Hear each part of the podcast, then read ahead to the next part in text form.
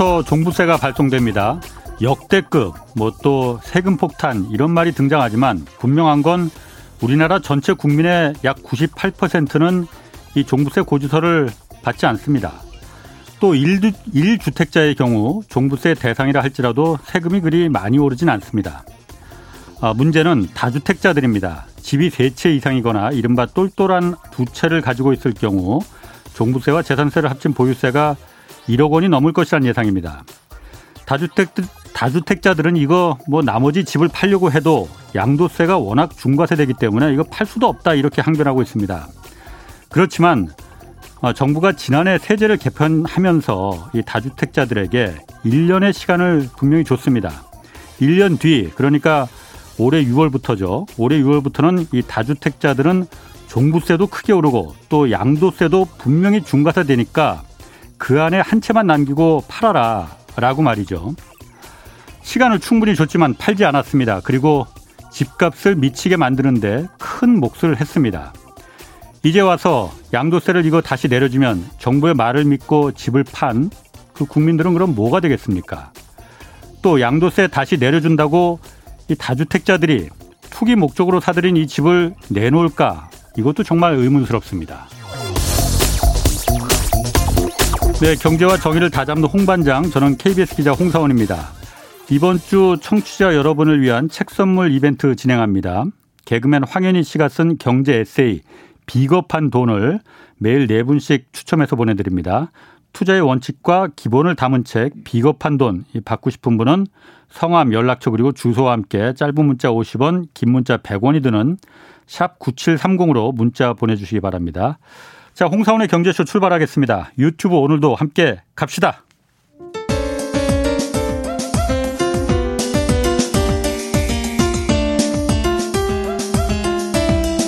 어려운 경제 이슈를 친절하게 풀어드립니다. 돈 되는 경제 정보를 발빠르게 전해드립니다. 예리하면서도 따뜻한 신사 이종우 이코노미스트의 원포인트 경제 레슨.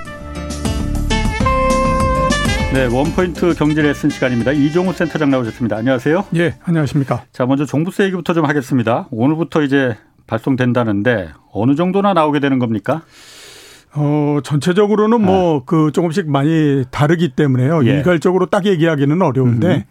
제가 보기에는 두 가지가 같이 겹치지 않을까라는 생각이 듭니다. 예. 하나는 뭐냐면 예상했던 대로 엄청나게 나왔다. 예. 또 하나는 어이 생각보다는 적게 나왔네. 1주택자와 다주택자. 예, 그렇죠. 이렇게 두 개가 예. 왜 1주택자들이 생각보다 적게 나왔다라고 생각하냐 하면 예. 그동안에 워낙 뭐 공포심을 많이 불러일으켜 놨잖아요. 언론에서. 예, 예. 예. 그랬는데 실제로 받아보면 예. 그렇게 많이 오르는 건 아니거든요. 뭐 예를 좀 들어주실 수 있을까요? 어, 아크로 리버 파크가 우리나라에서 제일 비싼 아파트지 않습니까? 반포. 예, 예. 예. 반포에. 전용 면적이 84제곱미터이면 네. 작년도에 종부세가 518만 원이었고요. 예. 그다음에 재산세가 725만 원이었기 때문에 예. 합치면 1245만 원입니다. 네네. 아, 1243만 원입니다. 예, 근데 올해 지금 올라서 예. 나오는 거 보면 종부세가 518만 원에서 582만 원이 됐고요. 어, 한 70만 원 예, 70만 원 정도 올랐죠. 예, 예. 그다음에 재산세가 725만 원에서 786만 원이 됐습니다. 예, 예. 그래서 전체적으로 내야 되는 돈이 1243만 원에서 예. 1368만 원이 됐거든요. 그러니까 120만 원 정도 오른 거예요. 아크로리버 파크 84제곱미터가 지금 시가는 얼마나 돼요? 그 한 40억 정도 되지 않나요? 그이 이 부과되는 기준이 예. 6월 말 기준으로 하지 않습니까? 예, 예. 올해 6월 말에 그정 얼마였냐면 34억 7억 34억 7천만 원이고요. 예. 작년도 6월 말이 30억 1천만 원입니다. 음, 그러면 그 사이에 음. 오른 게 4억 6천만 원입니다. 예. 4억 6천만 원 올랐는데 음. 세금이 120만 원 오르는 거죠. 예. 그렇게 따지면 많이 오른 게 아니죠. 그렇군요. 예, 그렇기 때문에 그, 예, 이제 이렇게 한 채를 가지고 그랬던 사람은 예. 이게 뭐 당초에 워낙들 많이 공포를 불러일으켜 놨기 네. 때문에 예, 예. 엄청나게 오를 거다라고 생각했는데 120만 원 정도밖에 안 올랐기 때문에 그렇죠. 뭐 견딜만 하다 예. 이런 생각을 할 겁니다. 예, 예. 근데 똑같이 거기에다가 똘똘한 한 채라고 해서 더한 채를 갖고 있게 되면 어떻게 되냐. 이주택자. 예, 이주택자. 그래서 그 사람이 똑같이 이제 마포에 예. 대미안에 하나 더 갖고 있다라고 하게 되면요. 작년도에 종부세랑 재산세 합쳐서 4,430만 원 나왔거든요. 예. 올해 어느 정도 나왔냐면 1억 900만 원 정도 나옵니다. 어, 진짜 억소리 나네. 예, 그러면 이제 그, 가까이 예, 그건 한 6천만 원 정도 아, 더 나오는 거죠. 2주택자니까 뭐 예. 집값 오른 거는 그보다 아, 집값 오른 거는 뭐 어. 그거에 뭐 굉장히 한 10억 가까이 올라갔을 것 같은데. 예, 예, 예. 예. 그렇죠. 예. 앞에서 제가 그 아크로 리버파크 말씀드렸던 것처럼 예. 4억 정 4억 6천 오르고 120만 원 정도 더 올랐으니까 예. 똑같이 보게 되면 한 10억 정도 더 올라가는 거거든요. 아. 그리고 세금 6천만 원 더 낸 거고. 그렇죠. 뭐 그런 형태인 거죠. 음. 그러니까 뭐 그래서 지금 양도세 그러니까 다주택자들이 대상으로 해서 지금 종부세를 크게 올린 거니까. 예, 그렇죠. 뭐 사실 1주택자들은 그렇게 예. 뭐 물론 세금 올린다고 해서 좋아할 사람은 없습니다. 그렇지만은 자산 가격이 집값이 그만큼 올라간 거에 비하면은 사실 종부세 올라간 게 그게 정말 폭탄이냐. 예. 아, 정말 좀 물어보고 싶습니다. 그렇죠. 그 전체적으로 종부세 내는 사람이 94만 7천 명이고요. 예. 그 중에 2주택자, 조정 지역의 2주택자나 3주택자 이상자가 41만 명이거든요. 예. 그러니까 대충 보면 한 어, 50만 명 정도는 1주택자로 해석을 한 거니까 음. 나머지 41만 명인데 예. 41만 명은 앞에 말씀하셨던 것처럼 그 사람들은 정부가 1년 동안 그 다 얘기를 하고 예. 이렇게 될 거다라고 얘기했는데 안 한 거잖아요. 그렇죠. 안 해놓고 지금 와가지고 예. 세금이 많이 나왔다라고 얘기하면 안 되고요. 예. 저는 그만큼 또 그 언론도 문제가 있다라는 생각이 드는데 매우 문제 많습니다. 아. 어제 같은 경우에 보면 이런 얘기가 합니다. 이 그 종부세 내려고 네. 대부업체에다가 돈 빌려서 낸다 이런 얘기 하거든요. 대부업체 돈 빌리면 이자가 몇 퍼센트인데 아, 그러니까. 그게 말이 되는 얘기가 아니거든요. 그러니까 맨날 그래 그래 놓고서는 그러니까는 기레기 소리 듣는 거야 그거. 예. 그러니까 어? 이럴 조금만 때 생각해 보면 그게 말이 됩니까? 예, 그건 말이 안 되는 얘기죠. 예. 아무리 생각하더라도. 예. 그러니까 그렇게 해 가지고 대부업체에 뭐 20%씩의 이자를 지급 하면서까지 세금을 내기 위해서 그 돈을 빌릴 바에는 예. 제가 봤을 때는 은행에 가서 그거를 그렇죠. 더이그 어. 빚을 내든지 예. 아니면 그 새마을금고 이런 데에서도 내든지 예. 그게 아니면 집을 팔든지 뭐 예. 뭐 이런 형태가 되는 거거든요. 그 분명히 확인도 안 하고 쓴 겁니다. 아, 그거는 뭐 제가 아, 봤을 때 확인 쓴 거야. 예예예. 예, 예. 그게 말이 되나 그게. 아 참. 제가 기자지만은 정말 우리나라 언론 너무나 문제가 많습니다. 예, 특히 부동산과 관련해서 진짜 뭐 문제가 많습니다. 뭐, 아, 뭐, 그 얘기 계속 하기엔 좀 그렇고. 예. 어쨌든 그래서 지금 다주택자들이 대상이다 보니까 다주택자들이 이번에 억소리가 났고 예. 내년에 예. 더 오른단 말이에요. 예, 그렇죠. 그러다 보니까 퇴로를 좀 열어달라. 예. 양도세 지금 너무 높, 중과세 올해부터 이제 중과세가 적용이 되잖아요. 예. 적용이 됐잖아요. 예, 예. 그러다 보니까 양도세가 너무 높으니 뭐 물론 집 하나서 양도세가 나고 나면은 손해는 음. 아니지만은 예. 이득이 너무 작은 거 아니냐. 예. 그러니까 나 이거 못 파는 거 아니냐. 예. 라는 얘기 하거든요. 예. 제가 오프닝에서 얘기했지만은 그래서 작년에 1년간 유예를 준 거잖아요. 예. 분명히 1년 뒤에 중과세 맞으니까 다주택자 팔아라. 예. 뭐 1년의 절반은 마포에 살고 1년의 절반은 서초동에 살리는 그런 사람들은 없지 않느냐. 물론 예. 핑계 없는 무덤이 없지만은 다주택자들의 상당수는 투기가 목적이지 않습니까? 예, 그렇죠. 그 양도세 내 지금 국회에서도 지금 논의가 되고 있, 다고 하면서요, 그거. 예, 국회에서 논의가 되고 있고요. 앞에서 말씀하셨던 그 대상자는 41만 명 정도밖에 안 되는 거거든요. 예. 그런 건데 국회에서 지금 여야에서 합의가 된 거는 1세대 1주택 그러니까 1주 그 1주택자에 대해서는 양도세 그 비과세 그 기준을 예. 어, 지금 9억에서 12억으로 높이자라고 예. 하는 거에 대해서는 합의가 된 상태입니다. 예, 예. 그렇기 때문에 그거는 아마 이제 법제화돼서 음. 나올 거고 예, 예. 그 다음에 이제 하나 지금 걸리는 거는 이게 일가구 일주택을 갖고 있다고 하더라도 장기적으로 계속 갖고 있게 되면 예. 그, 그 특별 공제를 해주지 않습니까? 특별 공제 있어요. 예, 예. 그 장비 장기 특별 공제를 도대체 어떻게 할 건가 예. 하는 거에 대해서는 아직 합의가 나지 않은 아, 상태입니다. 예. 그러니까 지금 여당 같은 경우에는 만약에 내가 한 주택을 갖고 있다가 3년 정도 지났는데 예. 두 번째 주택을 갖게 갖고 음. 그렇게 해서 한 2년 정도를 갖고 있다가 한 주택을 팔아버렸다. 그러면 이 전에 3년 동안 한 주택을 갖고 아. 있었던 아. 거가 무효가 돼 버리는 겁니다. 아. 그런 형태인데 예, 예. 야당 같은 경우에는 그 팔면 그걸 예. 부활시켜 주자. 그 소급해서 어, 어. 3년 동안 한 1주택이었던 걸 인정해 주자. 예. 이런 형태로서 지금 얘기를 하고 있어서 둘이 지금 아직 합의가 안 난 부분들입니다. 현재까지 합의 난 거는 1가구 1주택 9억 원에서 12억으로 인상하는 거. 뭐 세금에 대해서는 뭐 여당도 그렇고 야당도 그렇고 어쨌든 입법기관에서 입장 차이가 있겠지만은 예. 이 다주택자에 대해서 이 세금을 깎아주는 거는 그쪽으로 가라고 국민들에게 선동하는 것밖에 저는 안 된다고 생각해요. 그렇죠. 예, 예. 네. 자, 절대 다수하고도 별로 예. 관계가 예. 없는 얘기입니다. 그렇죠. 음. 자, 뭐 종부세 얘기는 뭐 거기서 이제 좀 그만하고 열만 예. 받으니까 다른 나라에서도 지금 전 세계 미국도 그렇고 예. 많은 나라에서 지금 세금을 어쨌든 올리는 작업을 진행을 하고 있어요. 예, 이 코로나 때 워낙 많은 돈을 썼으니까 예. 지금 어떻게 진행이 되고 있습니까? 어, 지금 뭐 전 세계적으로 증세가 이제 조금씩 조금씩 가속화되고 있는 상태고요. 예. 내년도 같은 경우를 우리가 판단해 볼때 예. 내년도에 몇 가지 트렌드 중에 하나는 증세입니다. 예. 모 든 나라들이 세금을 다 올릴 수밖에 없고요. 예. 여러 가지 형태로서 세금을 인상을 하고 이런 형태로서 갈 텐데 지금까지 진행되는 패턴은 크게 봐서는 한 네 가지 정도로서 정리할 수 있습니다. 예. 하나는 뭐냐면 그 최고세율이라고 하죠. 그러니까. 소득세. 아, 예. 돈을 많이 갖고 있고 부자인 사람들의 소득세의 최고 한도를 계속해서 음. 높이는 거. 네네. 이게 이제 첫 번째고요. 예. 두 번째는 뭐냐면 이제 그 기업들의 법인세율을 인정하는 거. 예. 이게 두 번째고 세 번째는 그 우리가 탄소세 이런 거 얘기하지 않습니까? 네네. 그래서 환경과 관련한 세금을 부과하는 거. 예. 요게 세 번째 방안이고 음. 네 번째는 아예 디지털세나 최, 최저한세 음. 이런 것처럼 새로운 항목의 세금을 다시 또 만드는 거. 예. 이런 이제 네 가지 패턴으로서 정해지 그 나오고 네. 있는데요. 현재 가장 유행하고 있는 거는 그 고소득자에 대해서 네.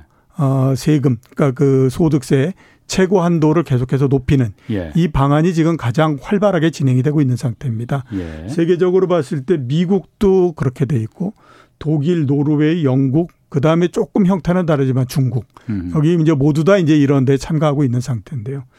미국 같은 경우를 보면 10월 네. 28일 날 내년도 세제 개편안을 발표를 했습니다. 예. 투자 수익에 대해서 3.8%의 부가세를 내도록 하는데 예. 그 대상을 이제 굉장히 확대하겠다라고 예. 했고요. 그 다음에 이제 고소득자에 대해서 누진세율을 보다 더 세게 아. 적용하겠다. 예. 이제 이런 얘기를 하고 있습니다. 예. 굉장히 그 논란이 됐던 것 중에 하나가 뭐냐면 예. 미국에서 대단한 슈퍼리치들, 그 부, 억만장자, 예, 억만장자들. 아. 이런 사람이 일론 머스크가 좀 삐졌다면서요. 예, 그렇죠. 이런 사람들이 한 700명 정도 되거든요. 예. 이 700명에 대해서는 가지고 있는 자산 중에 미실현된 이익이라고 하더라도 음. 즉 내가 주식을 갖고 있는데 예. 주식을 팔지 않고 않았다고 하더라도 예. 당신이 가지고 있는 그 주식에 뭐 원초 가격하고 지금하고 따졌을 때 어느 정도 될 거다. 예. 그거에 그거에 20% 세금 내라. 예. 이렇게 하는 거를 이제 도입하려고 했었죠. 그런데 아직까지 이제 거기에 대해서는 합의를 내지 못한 상태이기 때문에 예. 그 부분은 보류를 하고 예. 어 세금을 이제 올리는 아. 그런 형태로서 했고요.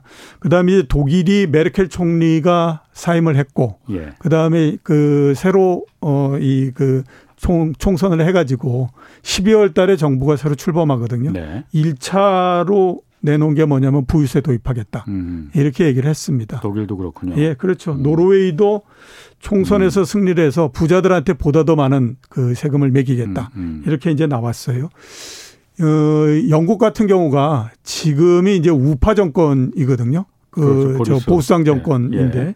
그 존슨 총리가 예. 내년도 예산에다가 복지를 강화하기 위한 그 방안을 넣으면서 예. 어, 부자들에게 대한 음. 증세를 하겠다라고 네. 얘기를 했고요.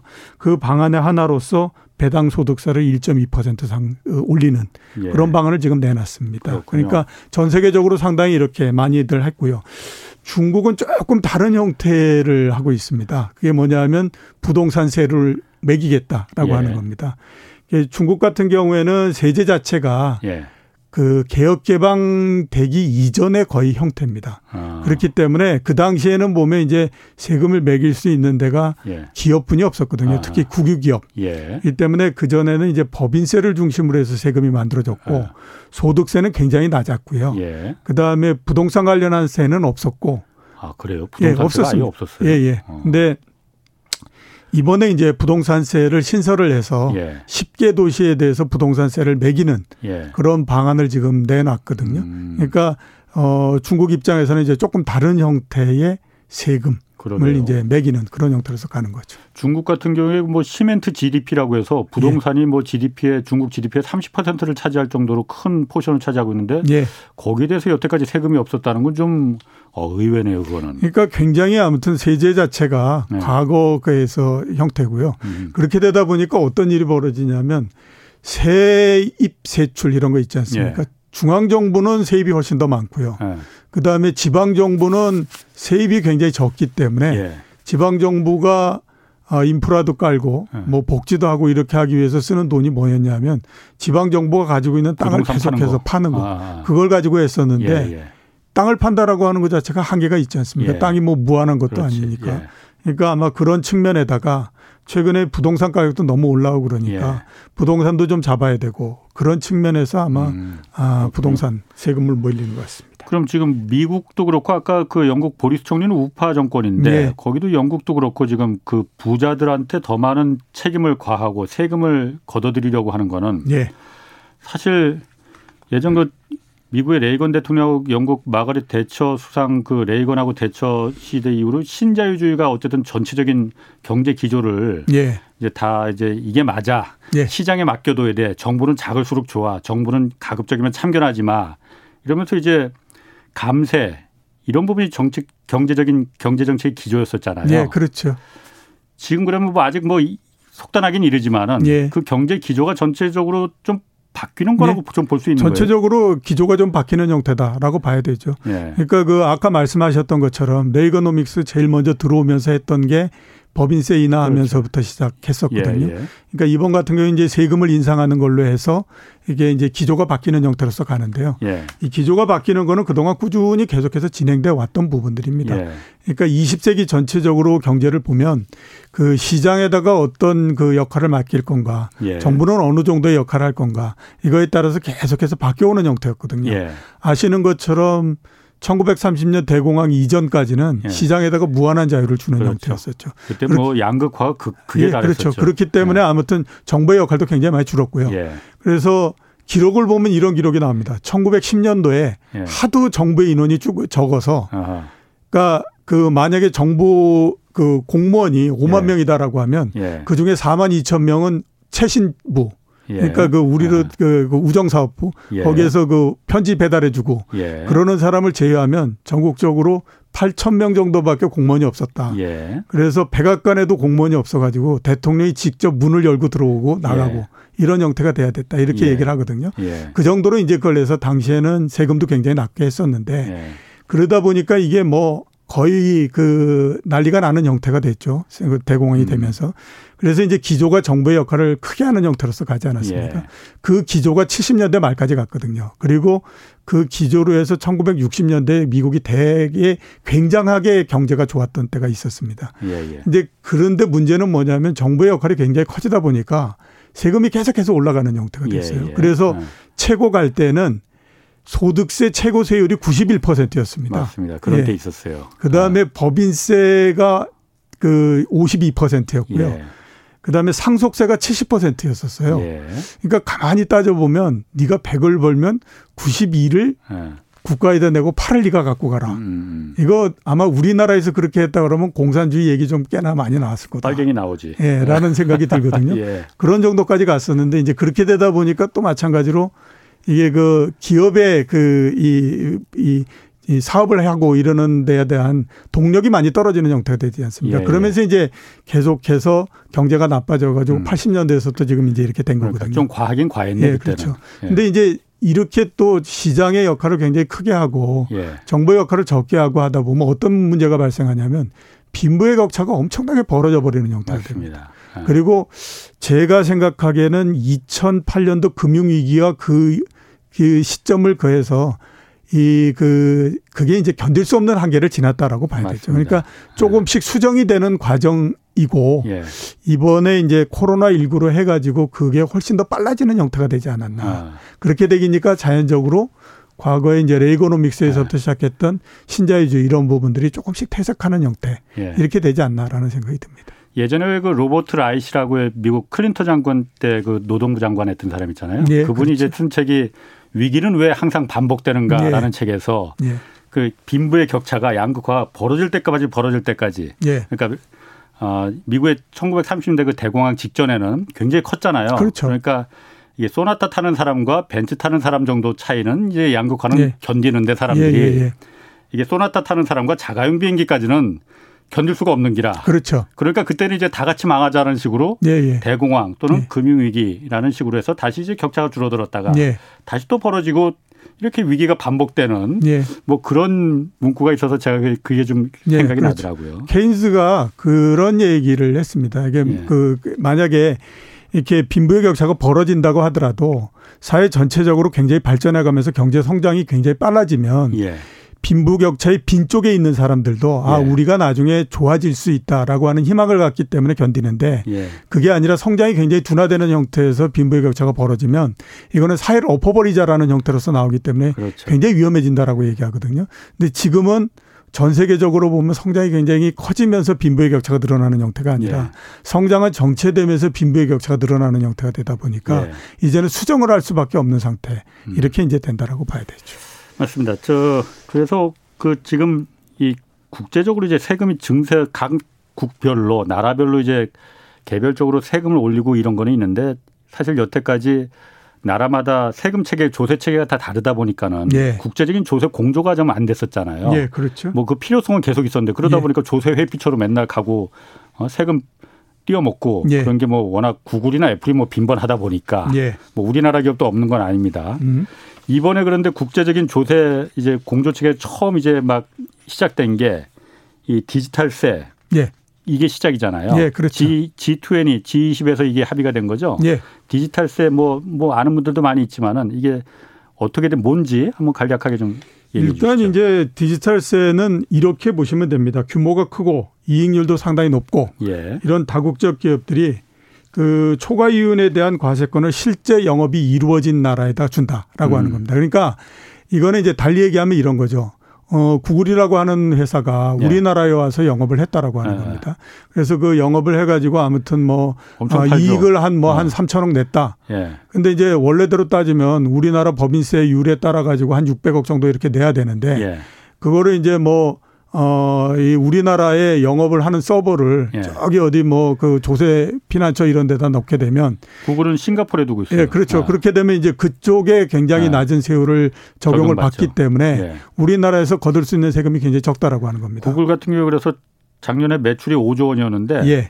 한국 낸 법인세는 97억 원이었대요. 예, 그렇죠. 그것뿐이 안 어, 냈죠. 예. 이제 그렇게 되는 거죠. 그러니까, 억울한 거지. 예, 그러니까 예. 그렇게 하지 말고 예. 실제로 자기가 영업을 했던 지역에서 예. 세금을 내도록 하자라고 음, 음. 하는 것이 이제 디지털세입니다. 예. 그래서 이제 그 기준은 뭐냐면 우선 이제 어떤 회사들이 디지털세를 내야 되느냐 하는 회사의 기준이 있어야 되잖아요. 예. 그 회사의 기준이 뭐냐면 연결 매출액이 예. 200억 유로를 넘어야 된다라고 하는 겁니다.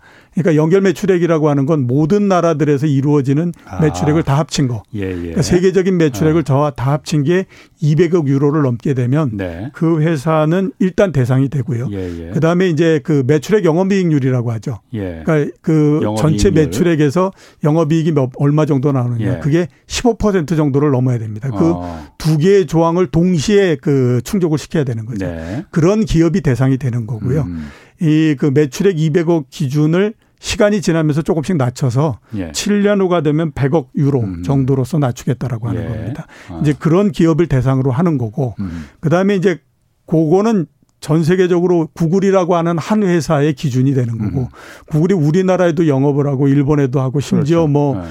네. 뭐 태국에도 하고 그러지 않겠습니까? 예. 그러니까 한 나라에서 그, 그 부과를 하고 이러는 거는 그 나라에서 그 100억, 100만 유로를 넘게 되면 그때는 이제 세금을 내야 되는. 아, 그러니까 전 세계로 그 본사 자회사 다 합쳐서는 200억 유로고 예. 어떤 나라에서는 100만 유로 100만 유로만 넘게 되면 그거에 적용을 받게 그 매출액입니까 이익입니까 영업이익입니까? 그 저 100만 유로요. 예. 예, 100만 유로는 매출액입니다. 매출액. 예, 예. 어. 그렇게 돼서 앞에 말씀드렸던 것처럼 이제 15%를 넘, 그 10%를 넘으면 이렇게 예. 말씀을 드렸잖아요. 예. 그러니까 이제 10% 넘는 거에 대해서는 20에서 30% 정도로 세금으로 물린다. 어, 이제 그 그런 예 예 예, 예. 그렇게 그러니까 10% 되는 거죠. 넘는 예. 어. 10% 넘는 부분에 대해서 20%에서 음. 30% 그러니까 넘는 부분에 대략 한 뭐, 예. 어, 그, 그, 그 정도 보시면 되고요. 그렇군요. 그렇게 해서 총 산정을 해 봤더니 전 세계적으로 대략 147조 정도의 과세를 할 수 있는 권리가 생긴다. 예. 이렇게 보고 있습니다. 아, 그럼 우리나라 기업은 거기 삼성전자하고 SK 하이닉스 두 군데가 딱 들어간다면서요? 예. 이 세계 그럼 여기도 두 개도 그럼 삼성전자나 하이닉스 같은 경우에도 어 그러면 다른 나라에 예. 이 디지털세를 내야 되는 겁니까 그러면은? 예, 그 내야 어. 되는 거죠. 그이 어. 과세 기준이 되기 때문에 내야 되는데 예. 그게 또 이제 굉장히 아니, 복잡... 지금까지도 내고 있었잖아요. 아, 지금까지도 그러니까. 냈기 때문에 예.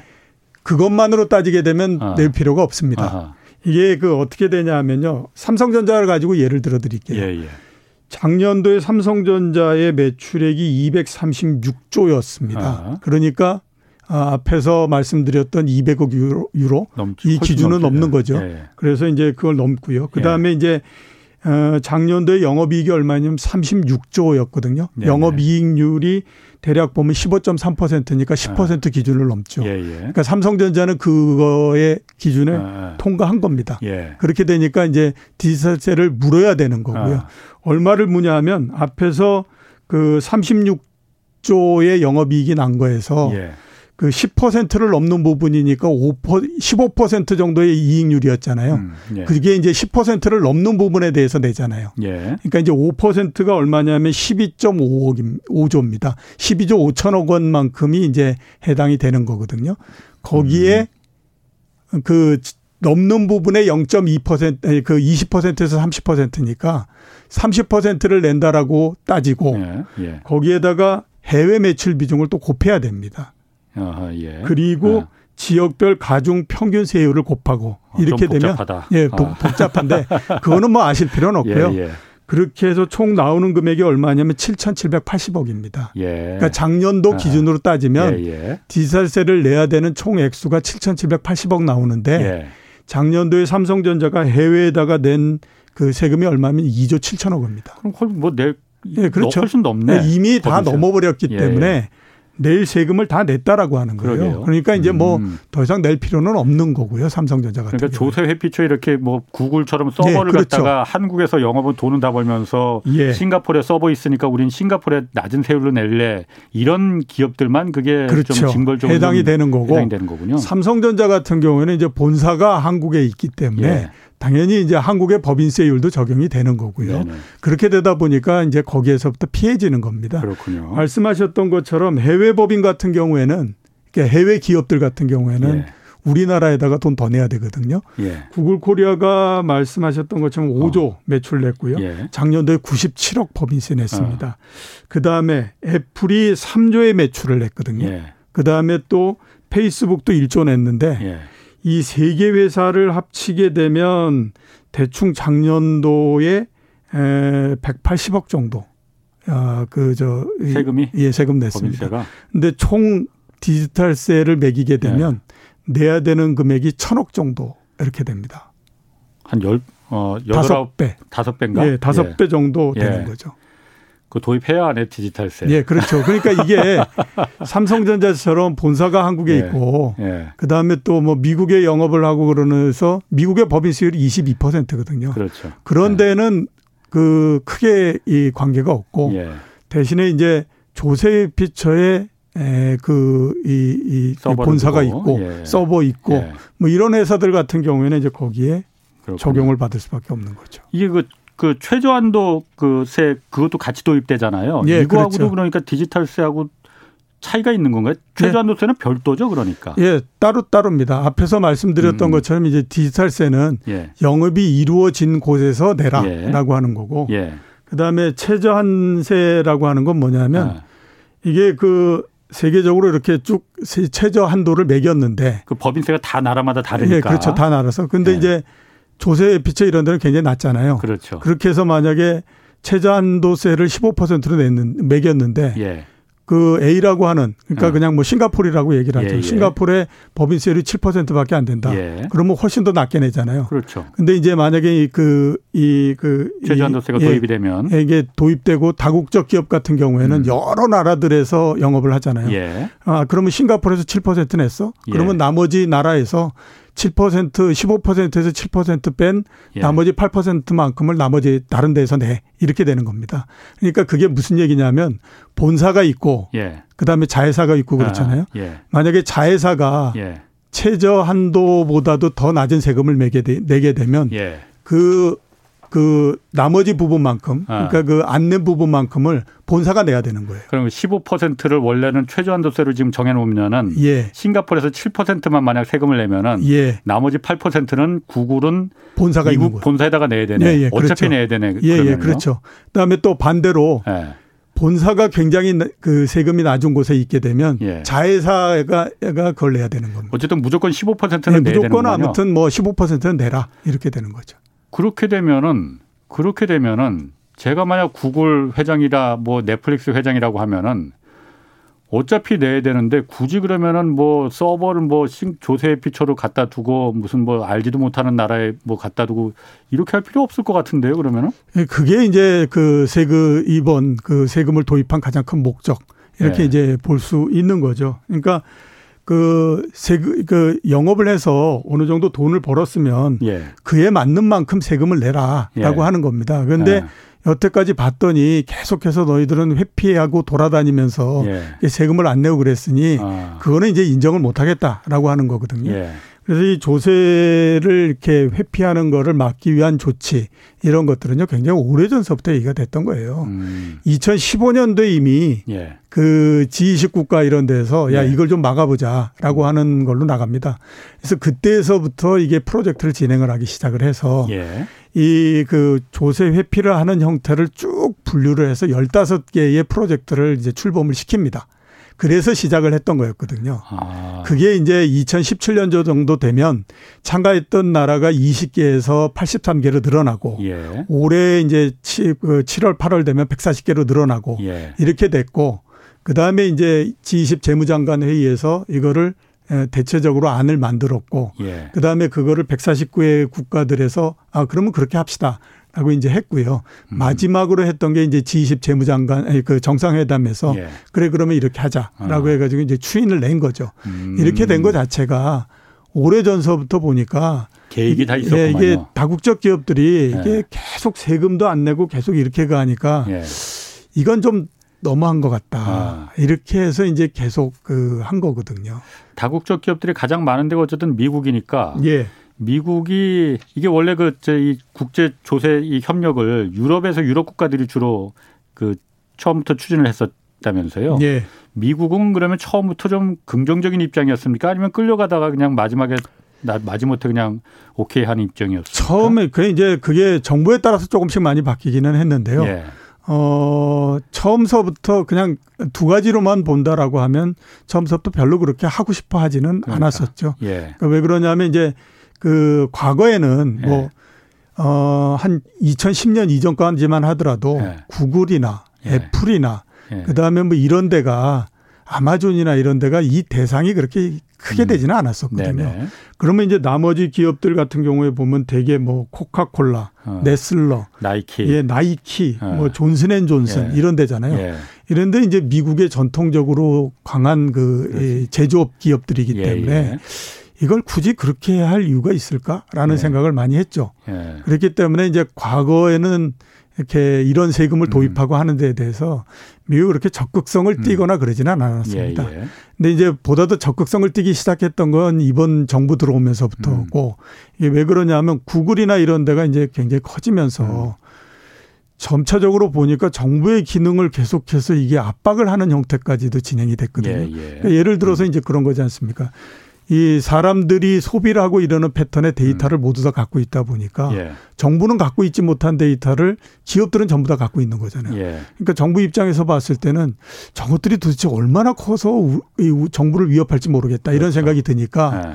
이게 아 이게 기업을 좀 압박을 해야 될 필요가 있겠다라는 예. 생각이 든 거죠. 특히 음. 이제 빅테크 기업 이런 데는 이제 우리가 뭔가 이렇게 좀 압박을 해야 되겠다라는 생각을 가지니까 예. 그런 의미에서 이제 보다 더 적극성을 갖게 만든 것들이 이번 이제 그였고요. 예. 이 전에 트럼프 행정부 때만 하더라도 예. 그때는 이제 신자유주의 이 부분이 계속이었기 때문에 예. 그냥 뭐 기업의 법인세를 낮추고 뭐 이런 거에 굉장히 그 포인트를 둬서 예. 그때까지만 해도 별로 그 하지 않았었는데 이번 정부 들면서 이제 그렇게 된 거죠. 음. 구글 같은 경우에 처음에 그 회사 설립할 때 그 모토가 그거였대요. Don't be evil. 그러니까 발음 뭐 괜찮았습니까? 예, 뭐 사악해지지 네. 말자. 예. 그런데 지금 보면은 이 조세의 피처를 이렇게 다 옮겨가면서 세금 어떻게든 적게 내려고 예. 사악해진 거 이불이 된 것 같다는 생각이 좀 들어요. 돈 앞에서 이게 그러니까 자본주의겠죠 이게. 그러니까 그렇죠. 누군가 통제하지 않으면은 예. 이불이 사악해질 수밖에 없는 게 뭐 그 자본인 것 같아요. 네, 자본 그렇기 때문에 자본주의에서 예. 국가 정부의 역할이라고 하는 건 예. 기업들의 그 탐욕이 끝을 향해서 가지 음. 못하도록 막는 것이 정부의 역할이지 않습니까? 그 면에서도 우리가 생각을 해볼 수 있다. 이렇게 이제 봐야 되겠죠. 그 이 디지털세가 예. 이 개인들한테는 영향이 없는 거죠. 디지털세가 어. 개인들한테는 그다지 예, 기업에 영향 그렇죠. 주는 거고. 예. 뭐 물론 이제 뭐 그렇게 볼 수 있겠죠. 기업에 영향을 줘서 기업의 조세가 늘어났기 때문에 그거를 저기 음. 그 개인들한테 떠넘긴다. 뭐 예. 이렇게도 볼 수 있지만 뭐 구글이나 음. 뭐 애플이나 이런 데가 버는 돈이 얼마인데 그렇죠. 거기에다가 일정하게 어느 정도 세금 더 낸다고 해서 그럴 정도는 아니라고 봐야 돼요. 그럼 기업에 어쨌든 디지털세가 투자를 좀 위축시킬 우려가 어쨌든 세금 많이 거치면 투자 그게 투자하고 직결되니까 예. 투자를 위축시킬 우려 있지 않느냐. 예. 그럴 것 같은데요. 그 세금을 반대하는 가장 그 사람들이 예. 가장 내세우는 부분들이 그거죠. 예. 그러니까 이제 어, 세금을 높이게 되면 일단 뭐 투자도 안 할 거고 예. 그다음에 뭐 어느 그 하지 않을 거냐 이렇게 이제 그걸 하거든요. 예. 근데 뭐 제가 봤을 때는 그럴 가능성은 별로 없다 이렇게 음. 이제 보입니다. 왜냐하면 우선 제조업체 같은 경우에는 지금 각 나라들의 제조업체에다가 매기는 법인세가 예. 그 지금 디지털세나 최저한세보다는 훨씬 더 높습니다. 그렇군요. 최저한세가 15%거든요. 예. 근데 이제 그거보다는 높기 때문에 예. 이게 그 이미 법인세가 훨씬 높은 상태니까 예. 최저한세를 정한다고 하더라도 그 밑에 있으니까 영향을 주지 않잖아요. 예. 그다음에 또 제조업체 같은 데에서 투자하고 이러는 목적이 세금 깎아주는 것만 보고하는 건 아니거든요. 물론이죠. 인건비나 이런 부분들까지 다 있기 때문에 네. 그런 것들을 감안하게 되면 뭐 투자가 많이 줄어든다든가 이럴 가능성은 네. 별로 없다라고 봐야 될 것 같고요. 예. 그러니까 이제 뭐 좀 영향이 있다라고 하게 되면 빅테크 기업들 뭐 이런 그 기업들인데 예. 그거는 또 제조업하고 아주 다른 형태의 모양들이기 때문에 그런 데는 어느 정도 좀 영향을 줄 수 있다. 이렇게 이제 봐야 되겠죠. 자, 국내로 좀 다시 돌아와서 어 어쨌든 뭐 선거의 계절이 지금 다가오고 있습니다. 예. 뭐그 대선 주자들 그런 지금 그 어쨌든 증세 아니면 뭐 감세 어쨌든 세금에 대한 정책 공약 후보 공약들 지금 내놓고 있잖아요. 예. 특히 부동산 세금 지금 이번 선거가 부동산 선거다라는 말이 있을 정도로 하여튼 그 부동산 관심 많은데 이 세금 음. 관련해서 음. 어떤 것들이 좀 논의가 되고 있습니까? 어, 그 유력 주자 두 명은 예. 상당히 좀 다른 형태의 그 정반대죠. 그, 예, 정반대. 그러니까 예. 다른 형태를 내놨는데 예. 글쎄요, 제가 개인적으로 어, 조심해서 말씀하셔야 예, 됩니다. 평가를 해보면 예. 한쪽은 상당히 좀 굉장히 그 이상적인 거를 굉장히 많이 추구하는 것 같고, 예. 그다음에 또 한쪽은 조금 너무 그 이렇게 소수에 집중을 하는 게 어. 아닌가.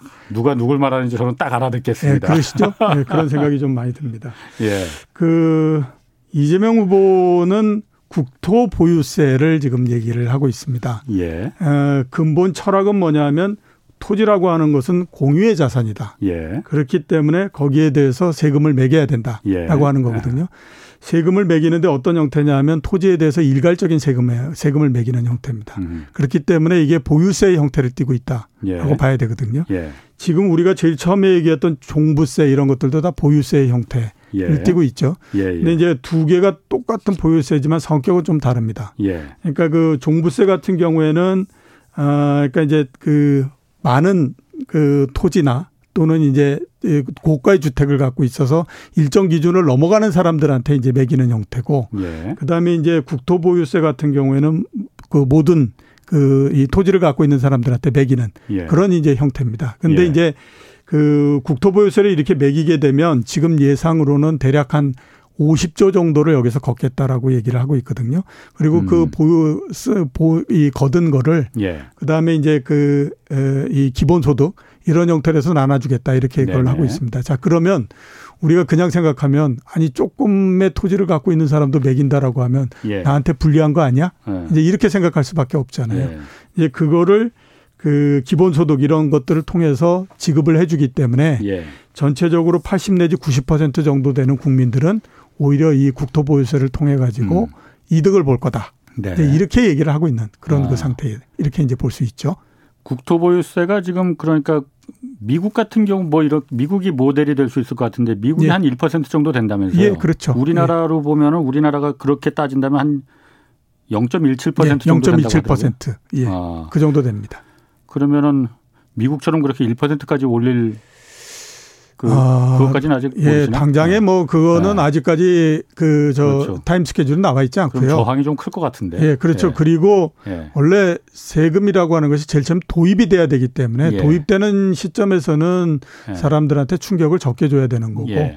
그다음에 그게 정착이 되고 난 다음에 필요성이 보다 더 강화되고 네. 그다음에 그 세금을 통해서 어, 뭐에 쓴다라고 하는 것들이 확실하게 이제 예. 잡히고 예. 그거를 혜택을 보는 사람들이 있고 예. 그런 형태가 되면 점차적으로 이제 세율을 높일 수가 있는데 지금 당장에는 그 부분을 하기가 좀 쉽지가 그렇군요. 않은 상태 이렇게 볼 수 있죠. 윤석열 후보 같은 경우는 어떤 부동산에서 어떤 그 종부세를 전면적으로 재검토하겠다라고 예. 하는 부분들입니다. 예. 그래서 이제 일가구 일주택에 대해서는 예. 어, 면제를 하든지 뭐 예. 아무튼 그거를 음. 세율을 다 낮추든지 좀 검토를 하겠고 예. 또 이제 일가구 일주택인데 은퇴하시고 예예. 예. 연세도 많이 드시고 이런 부분들이 분들이 있지 않습니까? 예. 어, 그분들은 소득도 없는데 뭐 만약에 한 강남 음. 아까 말씀드렸던 아크로비스타 이렇게 갖고 있으면 그래도 1년에 한 천만 원 정도 세금을 내야 되는데 돈이 예. 없어서 못 낸다. 예. 예. 그거 하니까 그러면 그 세금을 계속해서 유예했다가 예. 어, 상속을 하든지 아. 팔든지 이러면 그때 한꺼번에 받는다. 예, 예. 이제 이런 방안을 내놓고 있는데요. 예. 그 부분에 대해서는 그 국민의힘 안에서도 예. 아직까지 논의된 바는 없습니다. 아. 이렇게 이제 얘기를 하고 있는 그런 아, 상태. 후보 개인의 그럼 그 예, 예, 현재까지는 그런 상태입니다. 종부세가 이 국세죠? 예, 그렇죠. 그렇죠. 그래 이 종부세 걷어서 주로 예. 종부세가 이제 서울에서 다 거치는 거잖아요. 거의 주로 이제 서울 수도권 아. 내에서 굉장히 많고요. 그래서 걷어서 지방에 이제 그 이제 그 교부해 주는 예, 그 예, 예. 용도로 크게 이제 쓰이는 걸 거잖아요. 예, 그렇죠. 예. 아. 또 다른 후보들은 뭐그 그 어떻습니까? 뭐 현재까지는 보면 다른 후보들은 뚜렷하게 네. 그 정책이 나와 있는 네. 특히 이제 부동산 세금과 그 세금과 관련한 정책 예. 이 부분들이 나와 있는 거는 별로 없고요. 예. 어 심상정 후보 같은 경우는 옛날서부터 계속 부자세 예. 그이 부분들을 얘기를 했으니까 예. 아마 이번에도 비슷한 형태의 얘기는 나오지 않을까라는 예. 생각을 좀 하고 있습니다. 그렇군요. 예. 자 그러면 저 어쨌든 그 전반적으로 증세가 예. 세금을 올리는 게, 음. 어, 뭐 세금 올리면은 당연히 좋아할 그 사람은 없습니다. 네. 좋아할 기업도 없을 그렇죠. 테고. 증세가 경제에 어떤 영향을 미칠겠느냐. 네. 어쨌든 코로나 시대를 겪으면서 워낙 많은 돈을 썼으니 음. 그 부분을 메꿔야 되는 거는 분명히 메꿔야 됩니다. 예. 뭐땅 파서 메꿀 수도 없는 거고 그렇죠. 누군가는 세금을 더 올리겠다는 말을 분명히 꺼내야 되는데 그 정부가 예. 예.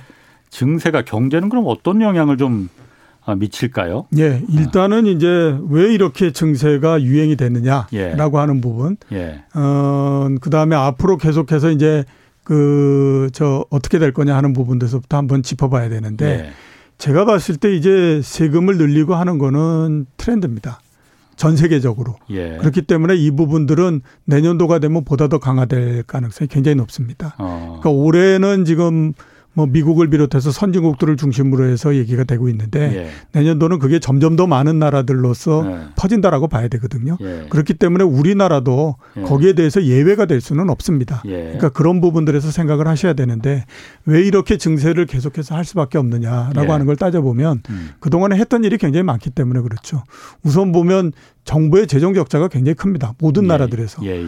선진국들의 GDP 대비한 국가 부채, 정부 부채의 평균이 120%거든요. 네. 이거 엄청나게 높은 겁니다. 네 네. 그러니까 이게 뭐 그 이거를 해결할 수 있는 방법은 언제까지 무슨 뭐 채권 저 국채 찍어 가지고 계속 갈 수는 없지 않습니까? 예, 예. 그것도 한계가 있는 거니까 예. 결국에는 이제 그 세금을 걷어서 할 수밖에 없거든요. 예. 근데 그 동안에 보면 이 세금을 걷는 부분들 그러니까 세입이라고 하는 부분들이 계속해서 그렇게 좋지 않은 형태였어요. 미국 같은 경우에 경우를 보면 예. 그 금융위기가 나고 그 GDP 대비해서 예. 세입이 36% 정도였거든요. 예. 아, 34% 정도로서 떨어졌었습니다. 아하. 그게 이제 유럽의 금융위 재정 위기가 나오고 그러면서 야 국가 재정이 튼튼해져야 돼. 예. 이러면서 세금을 좀 많이 걷는 형태가 돼서 예. 36%까지 올라왔다가 예. 최근에 다시 또 34% 이런 정도밖에 안 됩니다. 예. 그러니까 이게 세금을 더 걷어야만 되는 거거든요. 예. 그렇게 되고 두 번째는 세금을 통해서 빈부격차를 줄여야 됩니다. 음. 전 세계적으로 그동안에 오랜 시간 동안 경제를 끌고 왔으면서 느꼈던 게 뭐냐면 누진세와 음. 그 다음에 그렇게 해서 걷었던 세금을 정부가 직접적으로 이전해 주는 거가 네. 그이 빈부격차를 해소하는 가장 좋은 방법이더라라고 하는 건 이미 증명이 된 거거든요. 예, 예. 이제 그런 측면에서 봤을 때 계속해서 그 저 이 세금 예. 증세는 계속해서 이루어질 수밖에 없다 예. 이렇게 이제 봐야 됩니다. 예. 그러면 이제 세금을 늘린다라고 했을 때 예. 이게 과연 경제에 어떤 영향을 줄 거냐? 그거는 그러니까. 이제 세금 그 이, 이 견해가 굉장히 많이 엇갈립니다. 그러니까 이제 시장주의자, 그러니까 네. 시장을 보다 더 중시하는 사람들 예. 입장에서는 예. 예. 세금을 덜 걷게 되면 예. 기업들이 투자 활동도 굉장히 활발해질 거고 그 다음에 또 그에 따라서 그이 음. 이 소득도 개인들의 그 가계 소득도 늘어나고 예. 그럼 소비도 많이 예, 소비도 늘어나고 일자리도 예. 늘어나고 이렇게 되면 경제가 보다 더 활성화되기 때문에 세금을 덜 걷는다고 하더라도 예. 세그 소득이 많이 내기 때문에 똑같은 소득세율을 가지고도 더 많은 세금을 거둘 수 있다. 국가는 예, 그렇기 예. 때문에 경제가 좋아진다. 예. 이렇게 이제 생각을 하는 거고요. 예. 그다음에 이제 또 국, 정부가 역할을 해야 된다라고 아. 보는 쪽에서는 예. 그렇게 생각을 하다가 우리가 아, 대공황도 만났고 그렇죠. 뭐 이렇게 했으니 그거는 금융위기도 겪었고 예, 경 금융위기도 겪었고 예. 그거는 맞는 얘기가 아니고 예. 그이 기업들에다가 그대로 맡겨놓고 시장에 맡겨놓으면 예. 그 탐욕이라고 하는 것이 끝을 향해서 가기 때문에 예. 여러 가지 나쁜 일들이 발생을 한다. 예. 그리고 기업들이 하면 하지만 예. 그 경제 전체적으로 봤을 때 기업이 못하는 부분들이 있다. 예. 그거를 하기 위해서 정부의 역할이 있어야 되는데 예. 정부가 할 수 있는 하기 위해서는 세금이 필요한 거고 예. 그다음에 정부의 지출이라는 것을 통해서 예. 경제가 움직여야 되는 부분들도 있기 때문에 예. 세금을 많이 걷어서 많이 쓰는 것이 경제에 굉장히 활성화된다. 예. 이런 얘기들을 합니다. 음. 그렇기 때문에 이게 어디가 맞다라고 음. 하는 거를 참 알기는 굉장히 어렵죠. 음. 그게 이제 보는 관점에 따라서 계속해서 바뀌는 형태가 돼 버리고요. 아. 근데 이제 그거 하나는 분명하다라고 봐야 되죠. 세금을 많이 걷게 되면 예. 가계의 가처분 소득이 줄어들지 않습니까? 예. 그렇기 때문에 가계 가계로 봤을 때는 소비를 할 수 있는 여력이 줄어들기 때문에 예. 그 부분만큼은 마이너스가 되는데 예. 정부가 그만큼을 걷어서 이전 소득을 통해서 다른 가구 그러니까 그 이 소득이 작은 예. 가구에다가 지원을 해주게 되면 음. 그 부분에서 소득이 늘어나는 부분들이 음. 있기 때문에 예. 매크로적으로 전체를 총괄해서 보게 되면 또 그게 비슷해진다 이런 음. 얘기들을 합니다. 음. 그렇기 때문에 제가 봤을 때는 세금을 많이 걷는 것이 좋으냐 적게 걷는 것이 좋으냐 음. 이거에 대한 논쟁은 50년이 지난다고 하더라도 그렇죠. 끝없이 계속되는 논쟁이 될 거라고 봅니다. 근데 어쨌든 세금을 통해서 이 부의 재분배는 세금을 통해서 하는 게 가장 확실하고 쉬운 방법이라고 알, 그건 이미 증명, 입증이 돼 있는 거잖아요. 예, 그리고 그렇죠. 지금 전 세계적으로 증세가 되는 부분이 모든 국민한테 다 세금을 다 올려서 받는 게 아니고 예. 어, 아까 미국에서 슈퍼리치 부자들한테 조금 더 많은 사회적인 책임을 강조하는 그런 지금 기조잖아요. 예, 그렇죠. 그러니까 앞으로도 어차피 지금 그런 형태일 수밖에 없습니다. 예. 특히 지금처럼 빈부의 격차가 굉장히 크게 벌어진 상태에서는 예. 이게 전체에다가 매길 수는 없는 거고요. 그 다음에 이제 또 과거 경우를 보더라도 그렇지 예. 않습니까? 그러니까 최고 세율 자체를 92%까지 올렸다라고 해서 그건 좀 심했고 예, 모든 사람들한테 예. 소득세를 예. 92%를 매기는 건 아니니까요. 그렇죠. 예. 그러니까 그 소득이 크고 예. 부자인 사람들한테 더 많은 세금을 매기고 예. 이런 형태로서 가고요. 이제 그게 시간이 점점 지나서 음. 정부의 역할이 점점 커지게 되면 담세율이 조금씩 더 올라가는 형태로서 계속 예. 진행된다 이렇게 봐야 되는 거죠. 그렇군요. 당장에는 돈이 많은 사람들, 네. 소득이 많은 사람들한테 네. 보다 더 많은 세금을 매기는 형태. 그런 형태로서 갑니다. 알겠습니다. 앞으로는 전세가 좀 더 큰 정부의 역할이 더 좀 많이 있을 것 같습니다. 예. 자, 오늘 말씀 감사합니다. 지금까지 이종호 센터장 함께 했습니다. 고맙습니다. 예, 고맙습니다. 자, 오늘 여기까지 하겠고요. 저는 내일 다시 찾아뵙겠습니다. 지금까지 경제와 정의를 다잡는 홍반장 홍사원의 경제쇼였습니다.